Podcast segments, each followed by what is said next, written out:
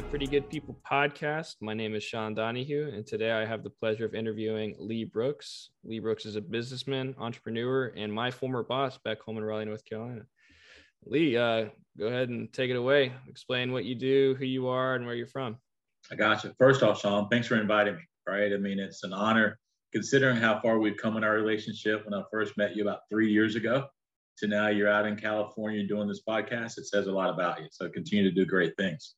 Uh, me personally, I'm, I'm a good old country boy trying to survive in this big world that we live in. Um, I've been very blessed, very fortunate to have and a, a, great life, right? It's come with some hard work and some struggles, but hopefully I can have a good conversation with you, tell you a little about my past and what I've gone through, and more importantly, kind of what I'm looking forward to. And a good portion of that has always been for me based in in faith and having good people around me. Awesome. Yeah, I'm definitely looking forward to hearing about what you've been through, kind of where you are and where you're going. So yeah. let's uh let's take it back to your childhood, your youth. Where were you born? How was your childhood? Where were you raised? Things of that nature. Yeah. So like I said, good old country boy, right? I was raised in a town outside of Charlotte, North Carolina, a very small city called Shelby, North Carolina. So I literally spent the majority of my childhood in Shelby. Um, my situation a little odd, I guess, in a way. My mom, love her to death, had me out of wedlock, right? Dropped out of college to have me. So I was really raised in my formative years by my grandparents. But I remember, hard to believe, I remember my second birthday party. Really? All right. That, that's my earliest memory because I remember I got stung by a bee. and I had on an old Charlie Brown, brown and yellow sweater. All right. And I tell people that, and they're like, How do you know that? I'm like, I don't know right? But my, my family will agree with that story. But from about six until I left to go to the army, I was raised by my grandparents. So they were two hardworking individuals that really worked in in textile mills around the around the area. So they worked on, on rotating shifts. So on many occasions, I was home alone. Right, uh, you're a young guy, but back in the 70s and 80s, right, we were called latchkey kids. Um, no one was at home, but we had a key to get in the house. We had certain rules that we could and could not do. And I grew up being very kind of uh, self supporting, right? Um, cooked my own meals, cooked meals for them, washed my own clothes, did house chores. And that helped me a lot as I got older. But my childhood was not easy, but it wasn't hard, right? We, we didn't have a lot, but I never felt that I wanted for anything. Um, had a, a, a room right, in a house that my grandfather and grandparents were paying for.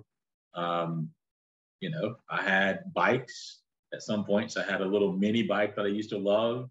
I had shoes and clothes on my back, right? But I didn't know what they had to do to get that. I just knew that if I needed it, it was there. So, although once again, we didn't grow up wealthy, we, we were happy. And I, I, take that lesson today. I tell a lot of people that, and I'll talk a little bit about my personal life when I got divorced, how happiness will outweigh the chase, the chase for wealth on any given day. Right. But um, so up until 14 or 15, when I started thinking about what I'm going to do with my life, I, I worked. I started working, I think, at 11 at a paper route right? The first job in my paper route was about four miles from my house. So I used to have to ride my bike to do the paper route, especially on the holidays. Um, at school or after school, I used to get dropped off right at my paper route by the bus, do the paper route, and either walk home or get my grandmother to come pick me up. But from 11 till 14, paper route. Um, wow.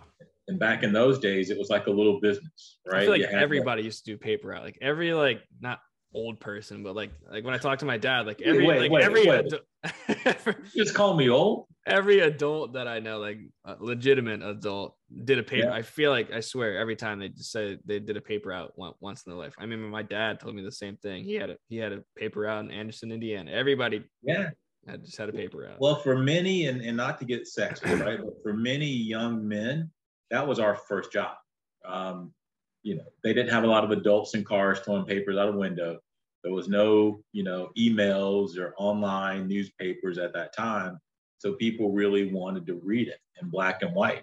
And for the newspapers, what's best in cheap young labor, Um, we used to have to buy papers, right? So it was like your own business. You have to That's go in cool. customers. You had to buy papers. You couldn't buy too many papers because if you had too much, you had inventory that you weren't getting paid for, right? So you had negative cash flow. And then if you didn't buy enough, you lost revenue opportunity because you might got that one guy that wanted to pay a quarter for a newspaper that you already allocated to the customer for 10 cents. So you didn't have to pay it. Um, but a lot of young, well, a lot of people my age, right, had paper routes, and that was our first introduction to business. But thanks for calling me old. Um, so around 14 though, because in the state of North Carolina, you can get a worker's permit at 14 and a half, I think it was. Mm-hmm. So that was my first official W-2 kind of job. And I, uh, I washed dishes at a Holiday Inn. So I remember kind of like after school, it's only a couple miles from my house. I'd ride my bike and I'd wash dishes, bus tables from like, you know, four until eight. Um, because I think you can only work three or four hours a day back in those days as a as a student, making get ready for this. Two sixty five an hour. Jeez. Was the minimum wage back in the day. Um, so I'm not going to go through my whole background, right? Because I could talk for a while about that. I think that the biggest impact was my grandparents, how they took care of me, um, instilled faith at a young age that I still fall back on today. Um, I'm not a, a Bible beating Christian by any means, but I am a believer and it helps guide my life. So I think the most notable thing growing up was the world was bigger than me, right? There was more out there than me and having faith in something was better than having faith in nothing. So that that helped me. I mean, growing up, I was a happy kid, right? Like I said earlier, I didn't I didn't want or need for anything. Take that back. I didn't need anything, but there were many things I wanted. Uh, when I turned 16, I wanted a 1987 Buick Grand National GNX. Oh man. Yeah, I, I tried to convince my grandfather to mortgage the house so we could buy one. right only if he would have listened to me now, because that car is worth probably a quarter of a million dollars. Yeah. Um, but I would probably wrap it around the tree, right? Yeah. So um, around 15, 16 is when I started to think about what I'm going to do next. And for me, it was one of those things I was not quite sure of, of what I wanted to do. Kind of ran into an Army recruiter, and he gave me the spiel, and I opened up to it. My grandfather was in the Army uh, in World War II. Actually, was did some pretty amazing things back in the time, um, especially being a young black man who was 14. This is your but, grandfather? Yeah, my grandfather, uh, Johnny Silas Brooks Sr. He was 14, but as many people back in the day, he lied and said he was 16 or 17 so he could go in the army. So it's wow. funny. His birth certificate does not match up with his age, right? He's he's been dead for a while, so I can tell the story right? Fake the birth certificate to get in. That's insane. So he could get money to take care of his family.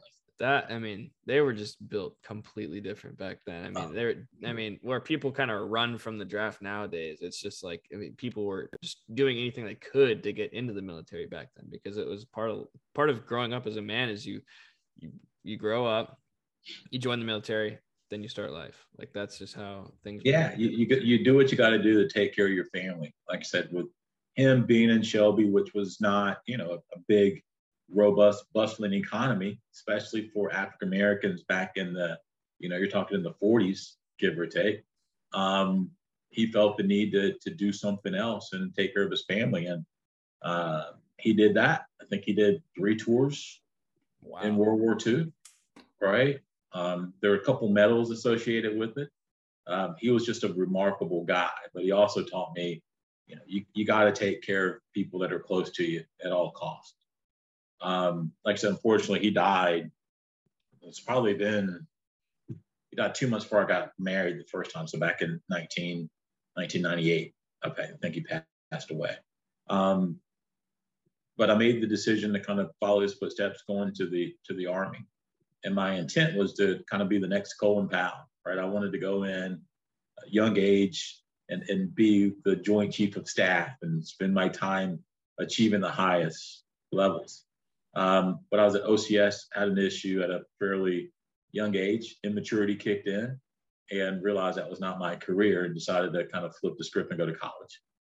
So I went to North Carolina State University, right? Go Wolfpack. um, to hell to all those Carolina guys out there who just said, screw you, Lee. Um, right. But that, that kind of helped transform me. Uh, when I was in the military, I was a combat engineer, right? Um, 12 Bravo, and got a chance to spend some time with some great people. Um, did some really awesome things. I think the biggest thing for me in the military, especially early on, was learning more about myself and my capabilities. All right, especially when you go through basic training and go through your advanced individual training or AIT, it it it stretches you if you're not used to it. So I got a chance to really kind of lost a lot of weight, got kind of buff, right? So physically it helped out when you're running pretty much everywhere you go. But you know, rappelling down 50 foot towers and going over rope swings that are 50, 75 feet in the air, right? Things that you just never would imagine yourself doing builds up a level of, of confidence. And the other is camaraderie, right? Um, I do not keep in contact with any people that I went to basic training with, right? You're talking 40 years ago, give or take. But I remember them, right? I can tell you their their last name. I can tell you their personalities because you spend eight weeks together just going through potentially one of the worst and yet best experiences you could ever have in life. Uh, we had this one guy as a black guy from Mississippi. His name was Joker. And Joker always did cadence because he could sing, right? Um, and we called him Joker because he always, always wanted to make people laugh. He was always talking trash. He was always kind of playing the dozens, right? He was just aggravating, but yet you love to be around the guy. Um, but he, he kind of told me a story, like towards the end of it, and dirt poor growing up. When I say dirt poor, outhouse dirt poor in wow. the late 80s. Wow. Right. And it helped put that experience in perspective because I immediately kind of thought about my grandfather. Right. Meaning that he came from a place where he didn't have a lot of opportunity and saw the military as a way to better himself and his family. And I, I learned a lot from him and I, he earned my respect even before we got into a little altercation, right? Which happens. Um, I think it, it gave me once again that confidence as well as building that camaraderie with your team and with your the, the people you go through basic training with. Um, first day at basic training is probably one of the scariest things, right, that I've, I've gone through just because it's the unknown. You got people yelling at you. You're looking around, you got this group of people that are all kind of like together, wide eyed and, and somewhat worried and you can't really gain any any solace with them because you don't know them right? Yeah. you're looking at them and you're trying to still be hard and you're sitting there about to cry and, and everything else. And then you know that last day basic training you're, you're just attacking everything right? Drill sergeant says hey hit the hit the hill which is where we did push-ups and everybody yeah drill sergeant we run out there you knock out 50 or 60 push-ups. You find yourself coming back hugging on each other knowing that hey this is potentially the last time i'm going to see this person Oh man. So it helped not only define me mentally and more confident, it also taught me the lessons of, of good relationships, right? And the impact that you can have on people as well as the impact people can have on on you. Um, in the military, you'll hear people talk about it all the time, right? That's my brother, that's my sister. It's not blood brother, but it becomes a very brother like relationship or family type relationship because you in some cases have gone through a lot with this person. Even when i got to my duty station it was one of those things where you just you you you go down range with people and they become that person because your life depends on things that they do as well as vice versa. And there is something about seeing someone not make it that puts a different perspective on life in oh, general. Sure. I mean, I can't even imagine what that must be like. Yeah, especially when you knew it, it, it, it could have been you, right? Yeah. I think that's when you when you see all these movies and all that other stuff. There's probably 10%, maybe 20% truth in it, right? But there's been times that people break down and just start crying. There's been times, you know, people beg for their mom, right? There's been times where, you know, you just see something that you never ever thought you would see, but then you get back and you're literally shaking and you got your blood comes up and says, dude, you good? All right. And you go, no, I'm not. Yeah. And you could sit there and talk to them and explain it. And, and they do it because they know.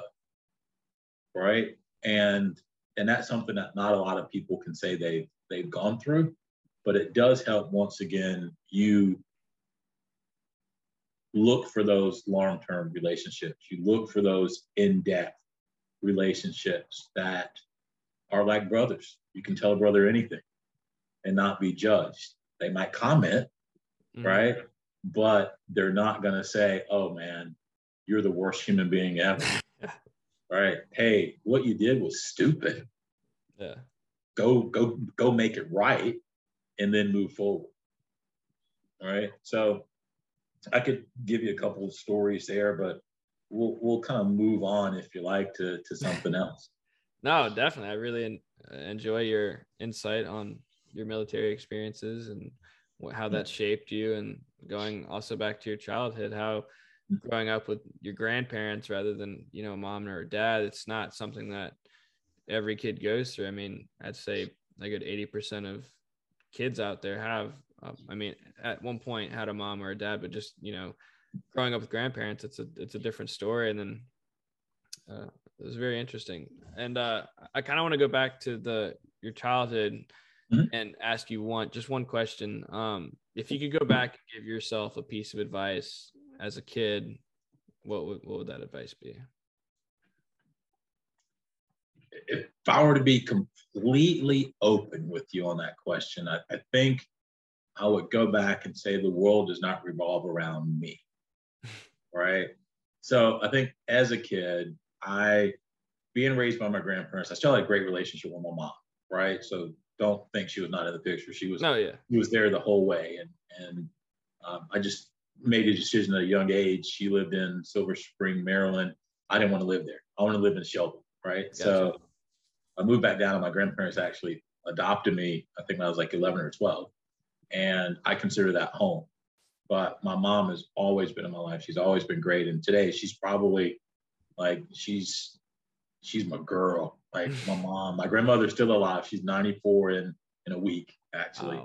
And and my mom just turned 70, but like she's my ride or die. So I, think I, I remember meeting her once. I think she came to the shop once. She did. She did. She came to the shop with my stepfather, right? Both yeah. freaking amazing people.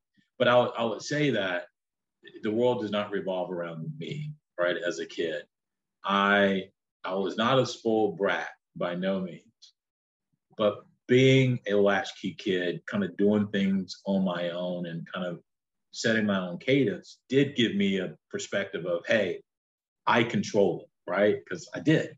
Mm-hmm. But when you're around a bunch of people and they have opinions, it's it's it can be challenging, right? Hey, I want to go left. Well, I want to go right. Well, screw you. We're going left because I said go left, but I really want to go right.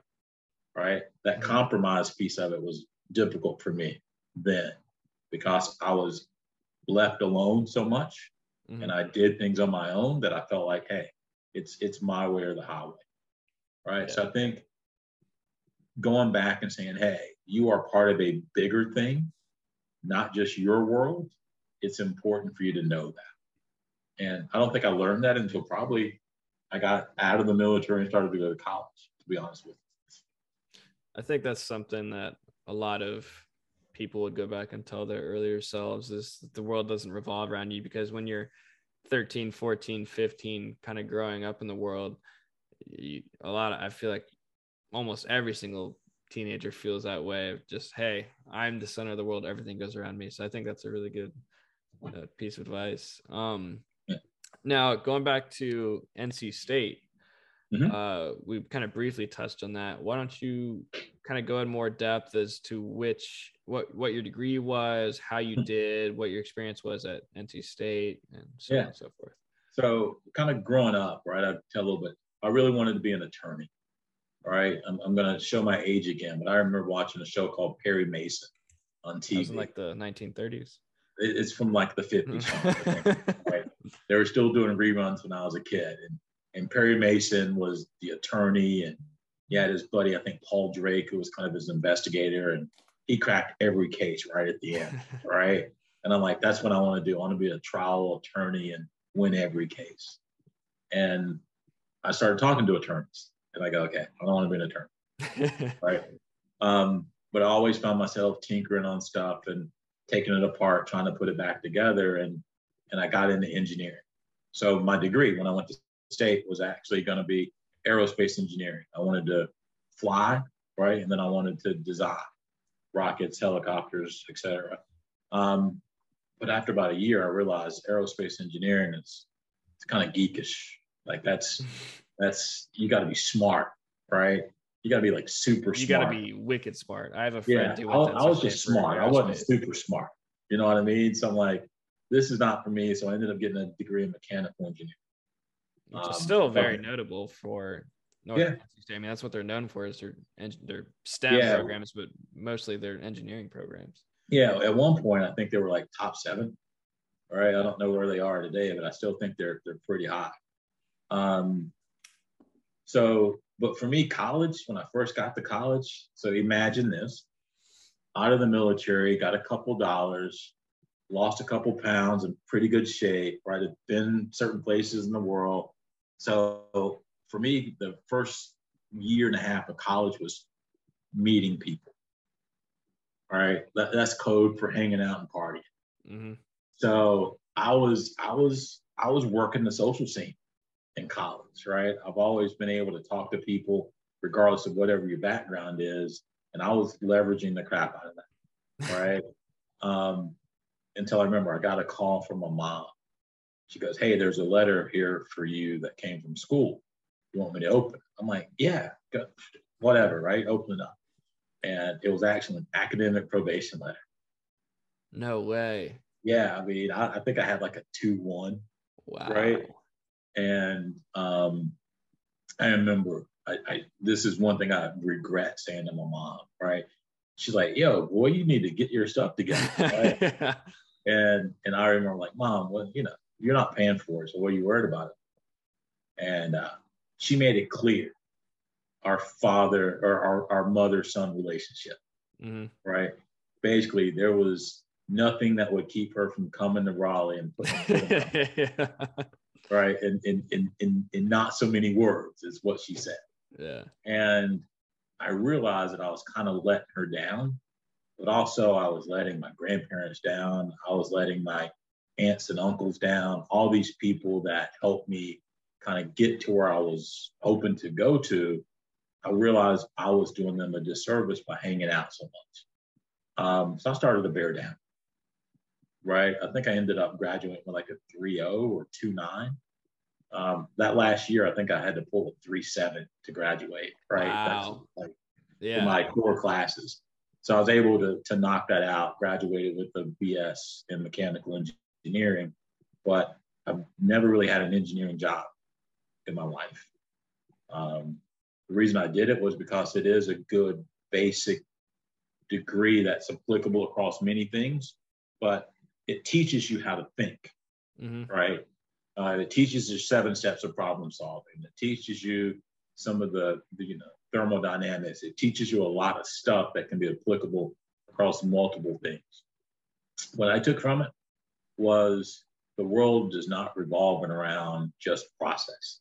There are people associated with that process. So you have to be good at both. All right.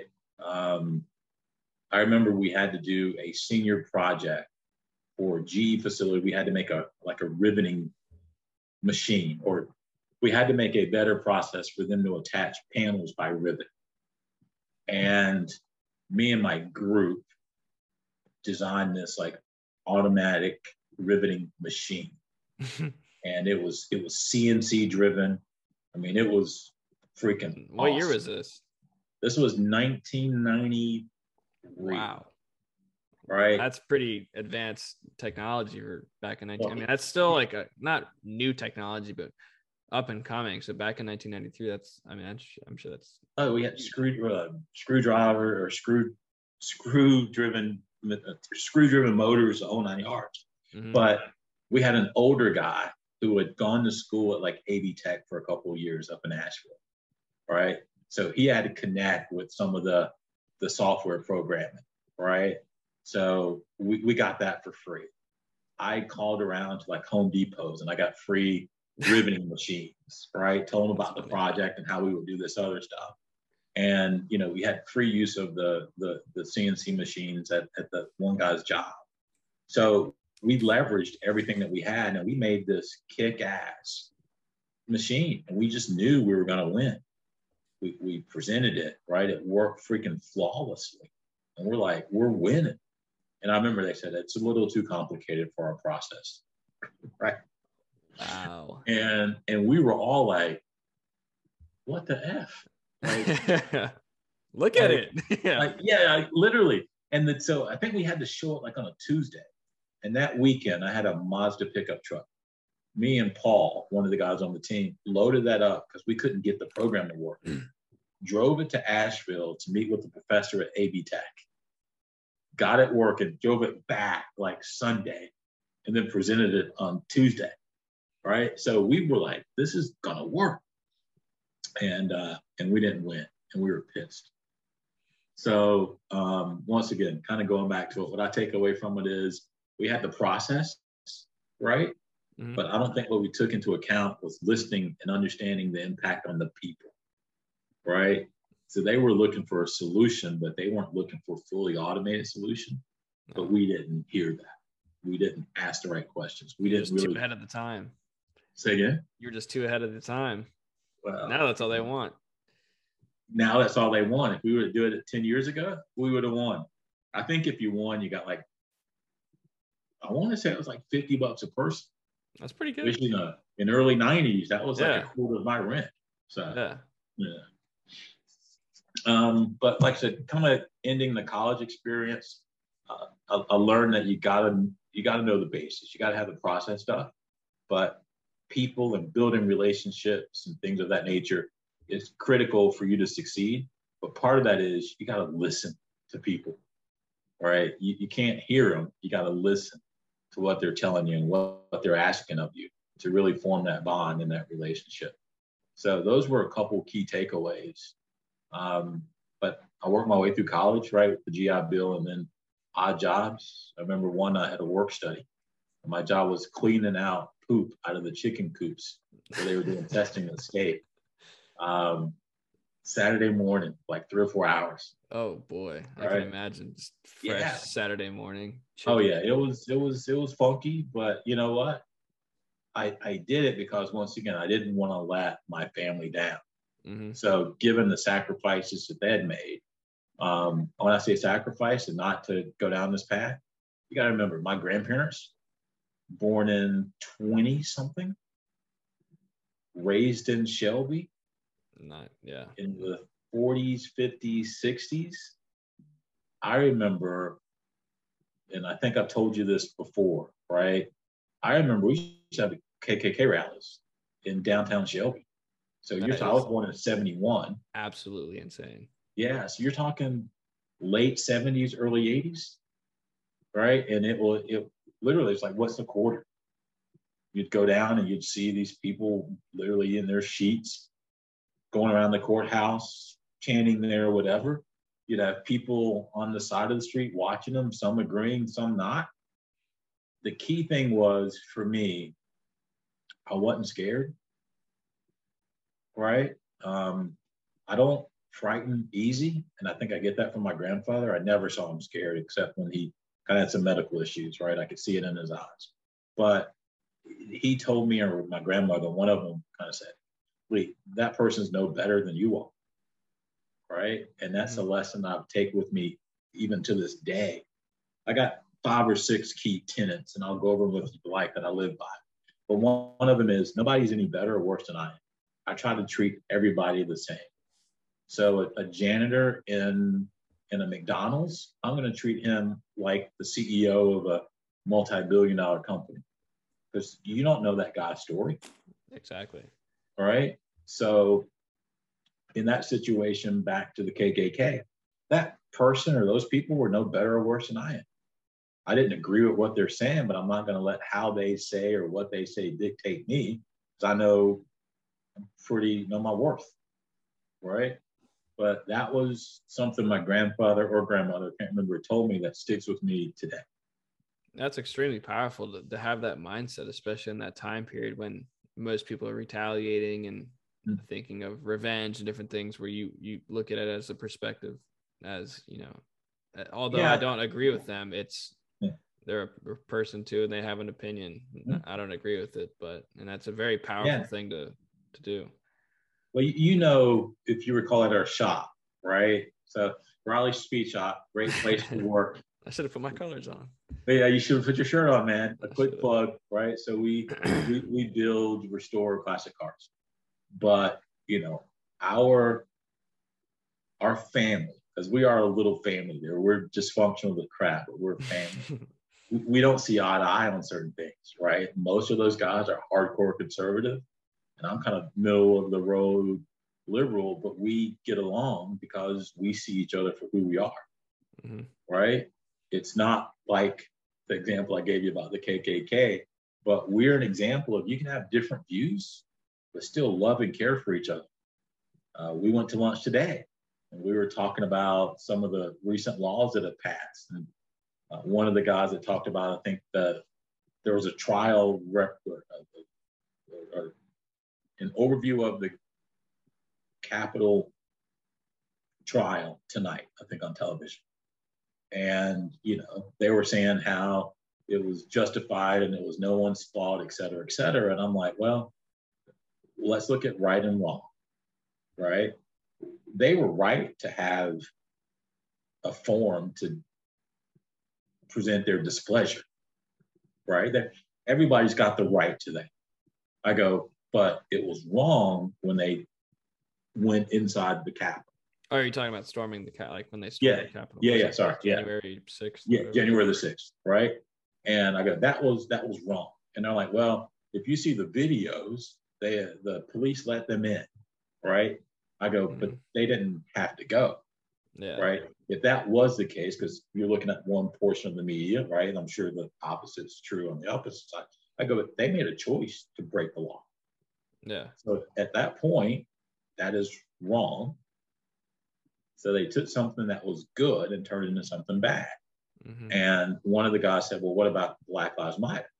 And I go, It's the same to me.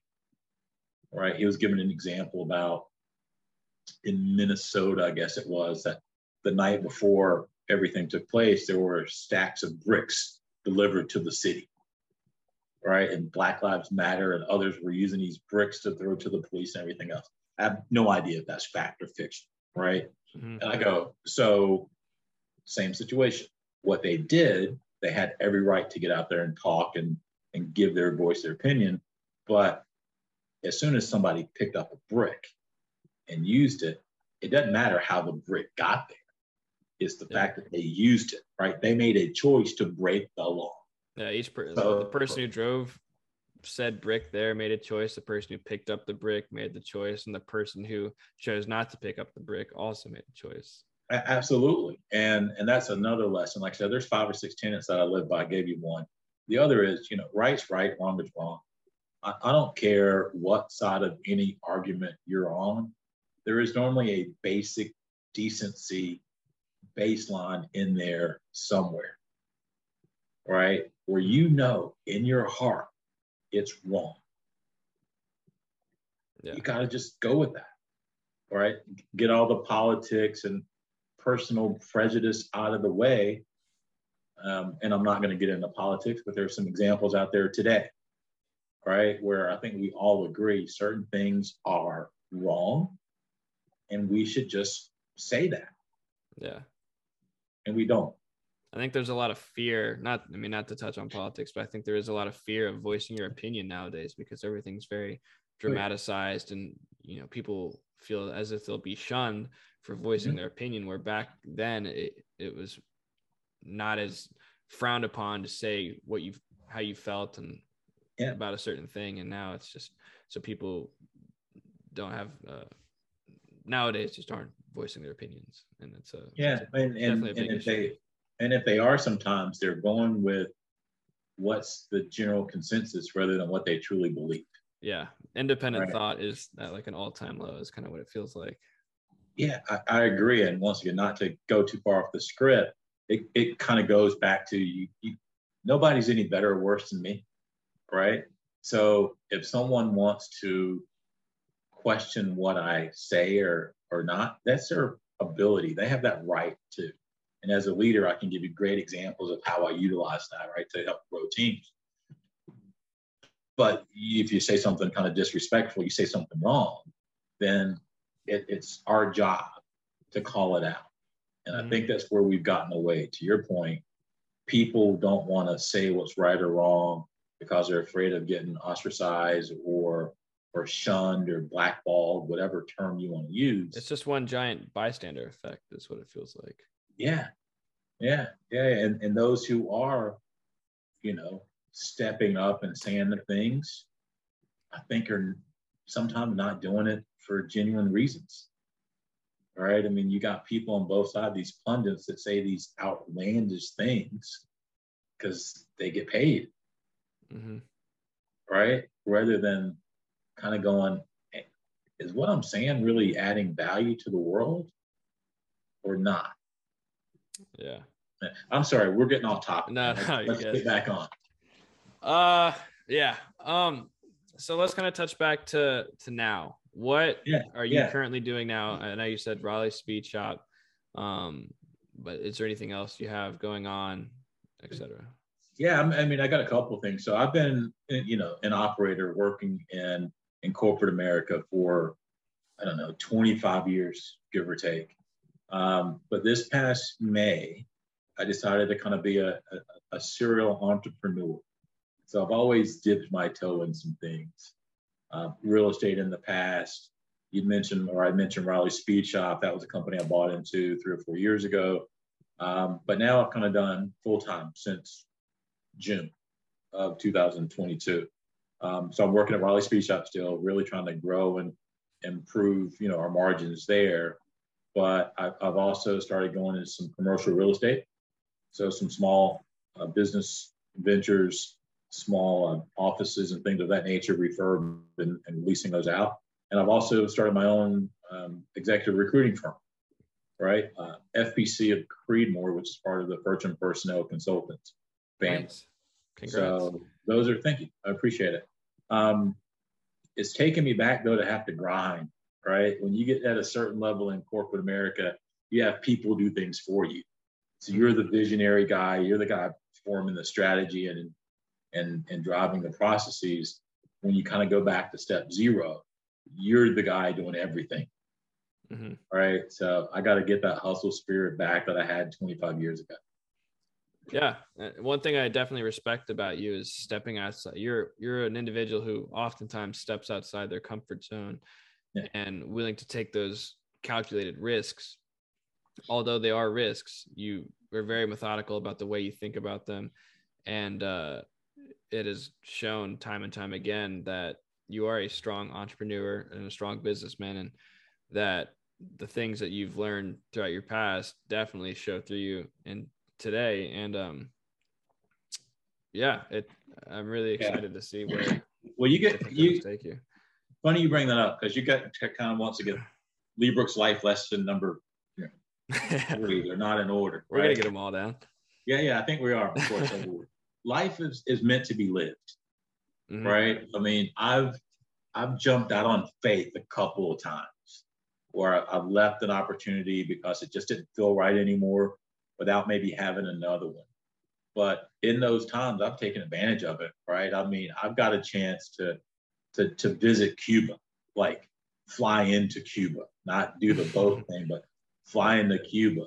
Um, whenever Obama lifted out, I think in 2016, I think it was, um, I was on like the third direct flight from Charlotte. And and it was funny. I think there were seven people on my on my plane. And really one of them- yeah, yeah. Like on the way down, it was seven people. And I remember that because we just eventually got together, like, you know, in our three or four rows and just started talking. Right. The the flight attendants, there were two or three of them. They came out. We were all just kind of having not the flight attendants, but we were having some drinks and we were why are you here? First time. And it was, it, it almost felt like spring break, right? Man, that's crazy. Yeah. And on the way back, it was like 12. And probably three out of the seven or three out of the seven that I went down with were part of the 12, right? So I was in Cuba for three weeks. Um, I took another opportunity and spent three weeks in Costa Rica, you know, a few years before that. But I, I do kind of cherish that we're put on this world to live and experience it, not just to work all the time. Right. Part of that is meeting people from different cultures. Uh, part of it is trying to help them, but also maybe helping yourself become a better person. Um, so don't know what my next adventure is going to be, right? Outside of the U.S. or outside of my comfort zone, but right now starting this build business is is it. Um, in addition, I got a 17 year old son, right, who who actually right now is in Tanzania for a, a future doctors abroad program. Really? Yeah, yeah, yeah. Braxton. Congrats. And you haven't seen him in a while, but he's probably taller than you. Oh man. That's right? insane. Yeah. So um part of my life right now is to make sure that I can give him the best opportunity to succeed in life without showing him that it's easy.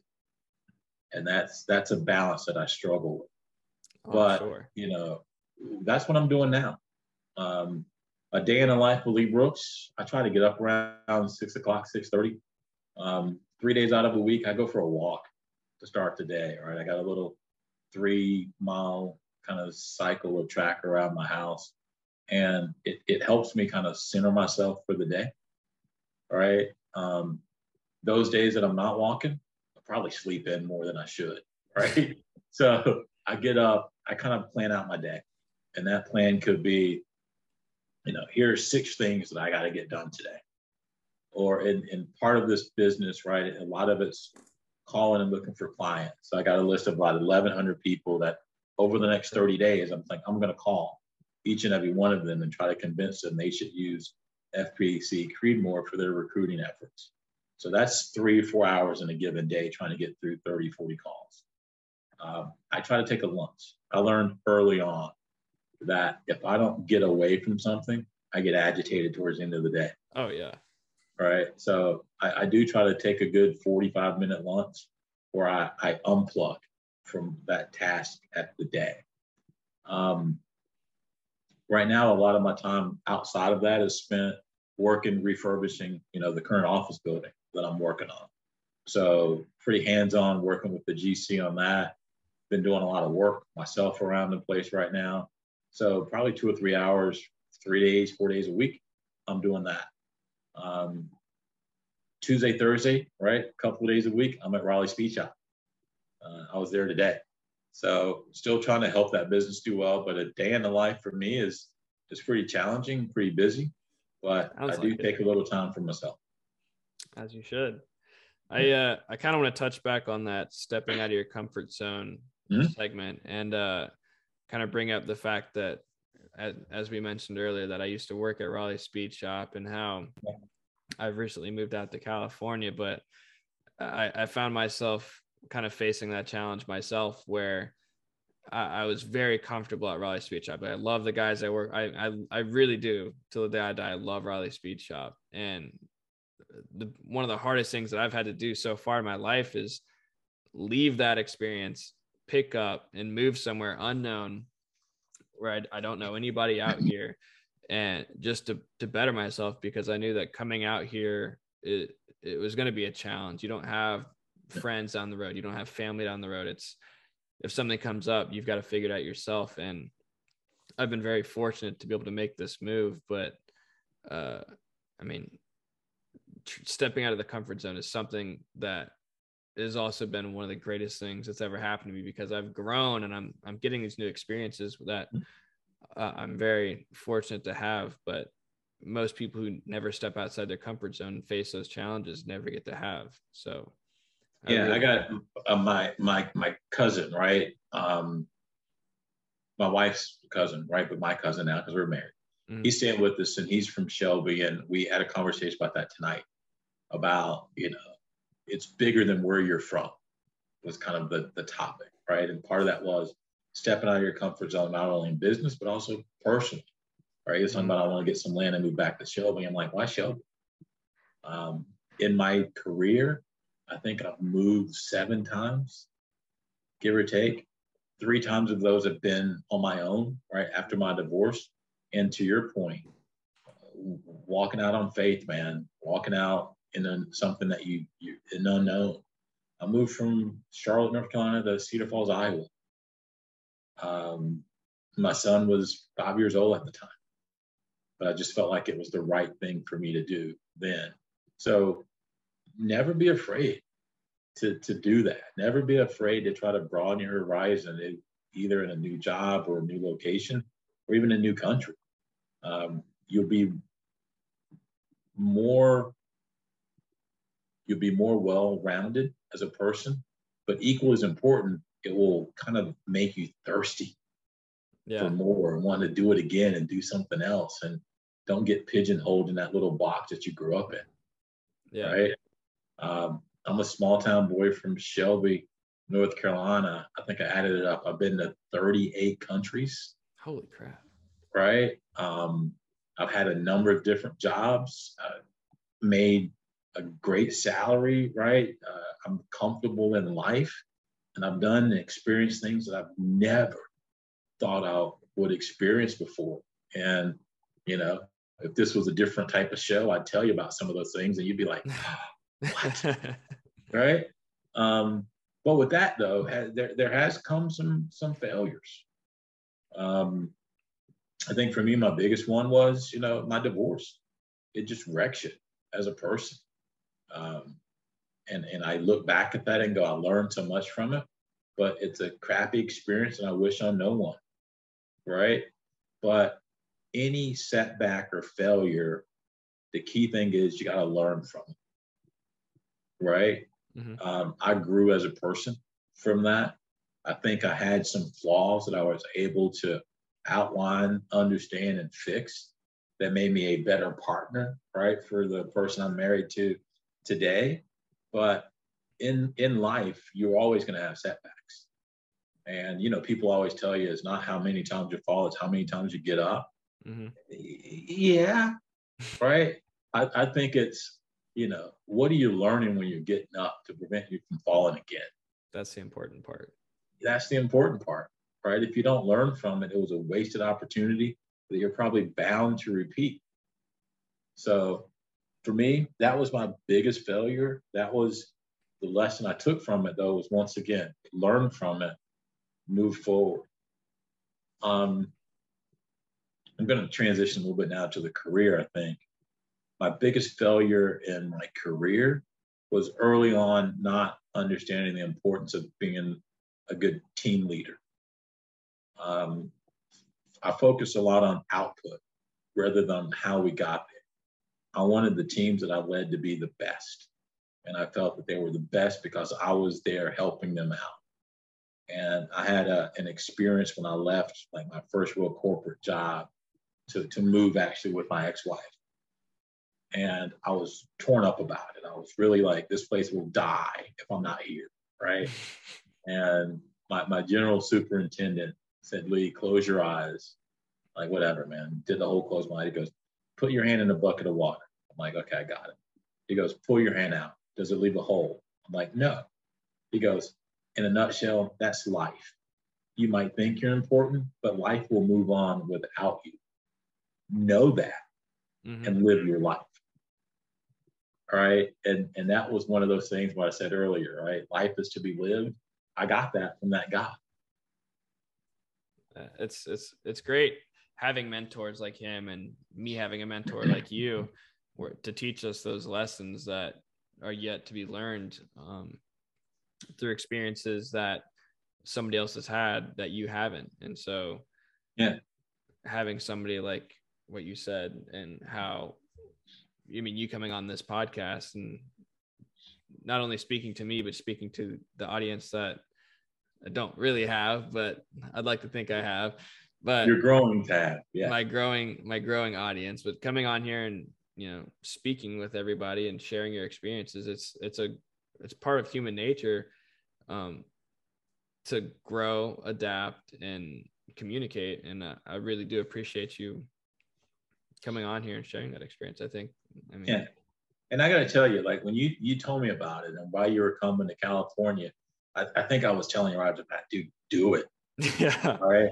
Now, I was definitely not happy that you were leaving because you put us in a bad situation. But I looked at what it was going to do for you. And, you know, you went from being, don't take it the wrong way, the kid, right, in Raleigh, now you're doing your own thing out in California. Who would have thought that four years ago? Not me yeah. at all. At yeah, but all. continue to chase the experiences, man, because, right, Lee Brooks, tenant number four, I want to be the grandfather that tells my grandkids all the stuff I did, not all the things I wish I would have done. Yeah. All right. So to do that, you got to freaking get out in the world. Um, part of that getting out in the world has been for me in, in a lot of corporate America. So one of the things I think, you know, you kind of asked me to talk about was what I've learned in corporate America, what I learned in my career. And it, it goes back to, to, to fairness, as I said earlier, or good right is right, wrong is wrong. Part of that is fairness, right? You got to be fair with people. If they're doing well, no. If they're not doing well, let them know. When you don't do that, you mislead them, which leads to a bad situation. Mm-hmm. Right? You might have underperformers that think they're doing a great job and they're not, and you cut them. They're upset because they don't know why they were cut. Yeah. Right? Or you might have people that are doing great and you don't tell them and they leave because they think they're an underperformer. So being able to communicate that and being fair to people is critical. And part of that being fair to people helps you establish good teams. So I think if I look at it, the most valuable thing kind of goes back to what I said when I was a kid. The world does not revolve around me. It takes a team of people to kind of do things. So the lesson that I'll kind of pass to you and, and everybody else, be fair with the people around you, but look to build that team but build it in fairness. Even in your personal relationships, right? Be fair. If you got a guy that's your best friend, but he's out there screwing up, I think it's your job to tell him, hey, man, I love you like a brother, but you're screwing up. Right? Mm-hmm. But if he's doing a great job, it's also your job to let him know he's doing a great job and to continue to push him to expand. Similar to what I did to you, man. I mean, I don't think I told you this, but I love you. Right? You're you're part of the the Raleigh Speed Shop family, and I want you to do freaking awesome things. Uh, when you left, I was excited for you, like genuinely excited and happy about that opportunity that you had. And I think you're still just on the verge of it, man. And I told you this before if there's anything that you need from me that I can help you with that, because my most notable success in life is like the people I've helped and seeing them do good right? And not from a, a selfish perspective, because I don't I don't care. It's not like I'm getting a kickback, right? Yeah. But watching them do well and knowing that I may add add a little bit to do with it has been the most rewarding thing other than watching my kid grow up. It's the gift that keeps on giving. Yeah. So I'm looking at you like, man, I want to see you in 10 years. I want to see you in 15 years. Right. And be able to look back and see whatever you're doing and go, I remember we used to call him the kid in Raleigh Speed Shop. And I'm not going to give an example of where you screwed up, but when he did that, and look where he is now. Yeah, I mean, I can't say enough good words about Raleigh Speed Shop and the guys and ownership. I mean, to have the owner or in my position, my boss say, no leave go take on that opportunity. It's it's not common to find some like you know most people would say f off you know. Yeah. You're leaving and it's it's it's been a, a, huge supporting factor in my life having people like you don and the guys at raleigh speed shop. I mean i still talk to all the guys back because it, hmm. it really was a family and having those relationships i mean i'll keep i'll cherish those for life. So i mean yeah all all the great things come from great people, like you yeah. said. And uh, yeah, a- absolutely. And and kind of as I transition to what I'm going to doing next, I think the fear of starting a new business keeps people at bay. Right. Mm-hmm. I, I was fortunate enough to have, you know, some financial cushion. Right. Meaning that it didn't have to kick off right away. the, the thing I will tell people is be smart about what you want to do. Meaning that we all have these grandiose ideas, but the ideas without a plan are just ideas. So put a plan together, but try to make it around something that you want to do um, and that you love to do. So with me and FPC Creedmoor, right, the executive recruiting search firm, I love people to be matched up with what they want to do. Mm-hmm. So being a former hiring manager, I know what people are looking for. Being a, a former candidate, I know what it feels like to look for a job. But now, me being able to bring those two pieces together and make both parties happy or excited is is something I like to do. I was doing it for free before. Now I can potentially get paid for it. So it was it was good for me. But don't just have an idea. Put a plan behind it, and it's great if it's something that you really care about.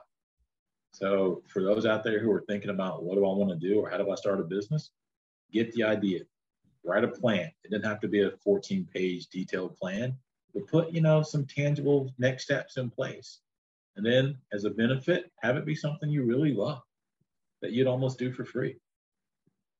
Yeah, yeah. that is an amazing insight. And uh, kind of touching back on uh, episode three of this with Zach, we talked about NC State and how yeah. tying how you went to NC State. The, the, motto, I don't know if it was when you went there, but think and do is kind yeah. of their their saying. And yeah. you know, there's a portion that you do with thinking and planning, and then as equally as important is doing it and taking that first step to growing a successful business or a, whatever you want to do. Absolutely. I mean, my, my long term goal, and this is going to be very generic, is to continue to live my life. Um, I'd love to retire in the next five or six years. I was talking to Tracy, my wife. I'm like, I want to get one of those Winnebago Mercedes Sprint vans, right? That's an RV and just travel. I mean, take that puppy from freaking Alaska down to down to Brazil, right? That would just be so cool. Go. Um, right? It's a long ass drive, but you do it over three years, mm-hmm. right? And you just learn new things and you you pick up new experiences along the way, and hopefully don't get killed by the cartel, right? but um, just really experience this big, beautiful country, but then get outside of it. Um, I'd love to go work abroad somewhere. But at the end of the day, not only do I want that for myself and my family, but I, I want to be able to set my son up, right, with some baselines of generational wealth. That's something that we, especially in the Black community, don't talk about enough, right? Because we're struggling sometimes at how we're going to get the meal next week. Mm-hmm. But I, I really want to be able to provide opportunities for you know my grandkids to be able to do whatever the heck they want to do, and not feel the pressure of how am I going to you know pay rent next month. So a lot of what I'm doing right now I think we'll set them up for that going forward, and they can get a little bit more of a, a head start than I had, which is what my grandparents did for me. And I think going back to my grandfather, right, that's what we're supposed to do is to take care of each other so that people don't have to stress over the little stuff so they can be better people tomorrow. Um, yeah. Yeah, I I mean that is a super respectable output um as to, to, provide for your family like that i mean i i, I kind of feel that same way with my, my father doing things for me it's it's mm-hmm. such a powerful thing to it's it's i mean aside from the ultimate sacrifice i mean it is a huge sacrifice to to do that and to to plan your life around somebody else mm-hmm. is it's it takes a lot and um you, you're going to experience this one day, Sean, and I think regardless of what country you're in or what culture you're in, parents want their kids to be better than they are. And you're willing to make sacrifices to do so. Think about your father, think about your grandfather, right? I remember we used to talk about how he started the paint shop and the name of it and everything, right? And imagine what sacrifices he had to go through for your father right? And and now imagine the, what you're going to do for your son or daughter whenever you have it. Doesn't matter where you're from. Every generation wants the generation after them to be better. Mhm. And that's kind of our charge in life is, is to set them up. That's one of the biggest motivations that I have is how do I continue to make life easier for for my family and for people that you know I, I mentor and honestly for anybody who wants to do better. Um, one of the biggest things that really pisses me off is when people have the opportunity, but they waste it, Mm. right? Because there's so many people out there that are hungry, that are smart, that have the drive and the determination, but just never get that opportunity. And they end up dead or in prison or in, impoverished or whatever the case may be, because they didn't have that one opportunity. But when people have multiple opportunities and keep throwing them away and keep wasting them, that upsets me. So I think if I look at it like this is not a life lesson or anything of that nature, right? From the Lee Brooks Seven, it's it's don't blow those opportunities because you don't they're not promised. Mhm. So if you get one, like you did moving to Cali, do it. If you fail, guess what? Learn from it and be better the next time, but never stop trying. Yeah, we're gonna. We definitely have to get a book of the Lee Brooks Seven at some point because that, that would be. I'm sure those are the, like the seven commandments or whatever the Ten Commandments. It's like you gotta have like the the Lee Brooks Seven version. I would do have, I, I do have for business, right? I called it the, the stag principle, right? I made it up like 10 years ago, but I apply it everywhere I go. And it's, it's not the stag party or anything of that nature, right? But it's S-T-A-G. You got to have a good strategy, the S. T, you got to have the right toolkit, right? To get it done. A is action. You got to have the right action plan. And G is governance. You got a way to, to monitor those action plans. If you can do those four things really well, you're going to succeed in anything you want to do in life. Right. So once again, go to back to what we talked about. You got an idea. That's kind of your strategy. Right. To accomplish that strategy, you're going to need some sort of tool. It's a process. It's a software. It's something. Right. But then without the action, you're just going to be an idea. It's going to go to waste. And if you don't have that governance, which in some cases business is going to be your monthly P&L, right? In your monthly meetings. But if you don't have that governance model to keep you on pace, it'll also well fail. But if you do those four things well, the nearly impossible to screw up. I'll have to. That's definitely gonna stay in my notes permanently. I'm gonna. I'm gonna try to apply that to my life. Um, 'cause I, I think that is a very good way to look at things. Yeah. I know I know I've taken a lot of time because I can talk. Oh, no. You know that. You're, this is this has been talk. an amazing podcast. Yeah, I appreciate it. I appreciate it. Um, how do you want to close it? What else you got? Um, I mean, I, I think we kind of touched on everything that I wanted to, to kind of know about your past, your military experience, your college, your now, your then. Um, I'd like to kind of just close it on the the main question that really ties with the name of this podcast. Is the question being, what makes you a pretty good person? So I that know in and of itself is is an interesting question, right? Um, I think I am a good person. I still do bad things, right? But I like to say that those the good things outweigh the bad.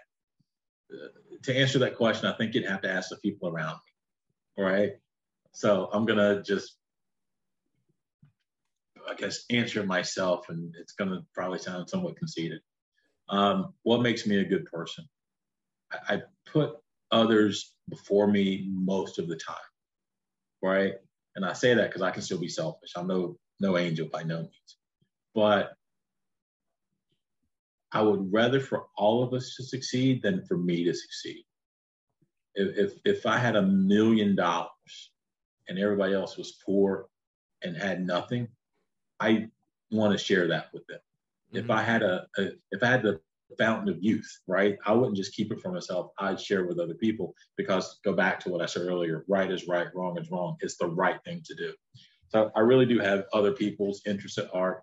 I I do believe I I- I'm a good father, right? Although my son doesn't live with me, I think we have a great relationship, and he knows that I'll do anything for him. My family knows that as well.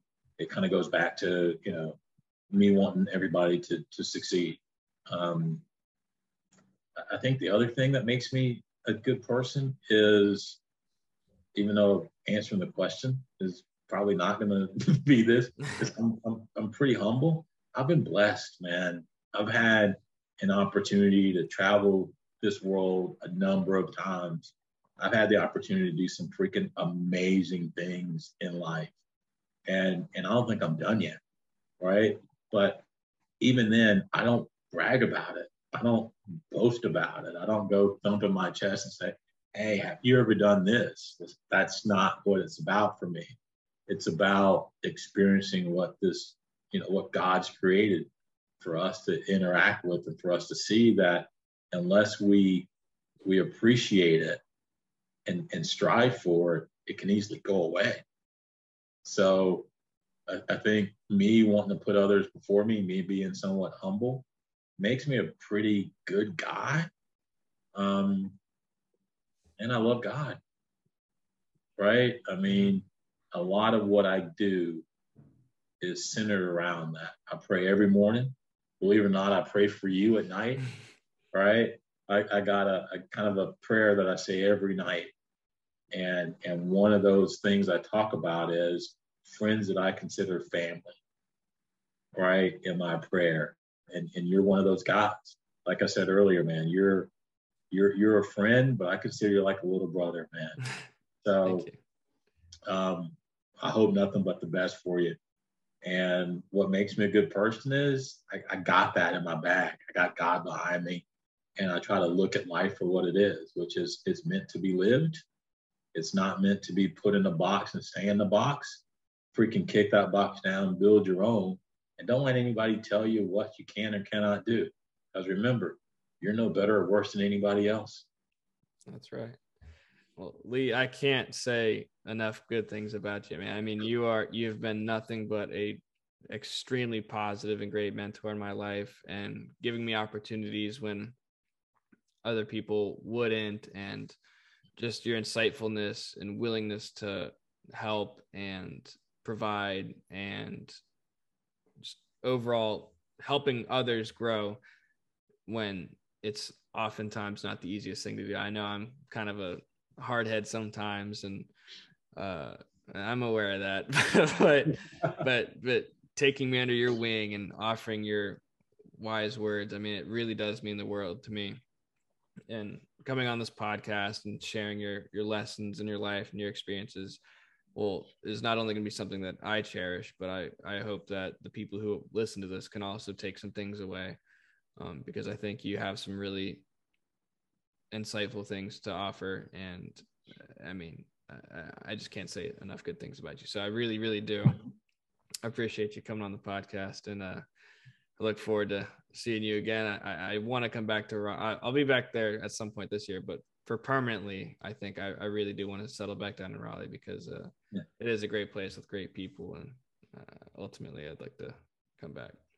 Cool deal, man. Like I said earlier, anything I can help out with for you, you let me know. I'm phone call away.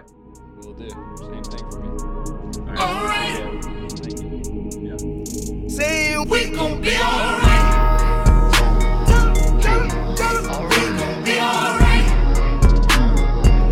You say.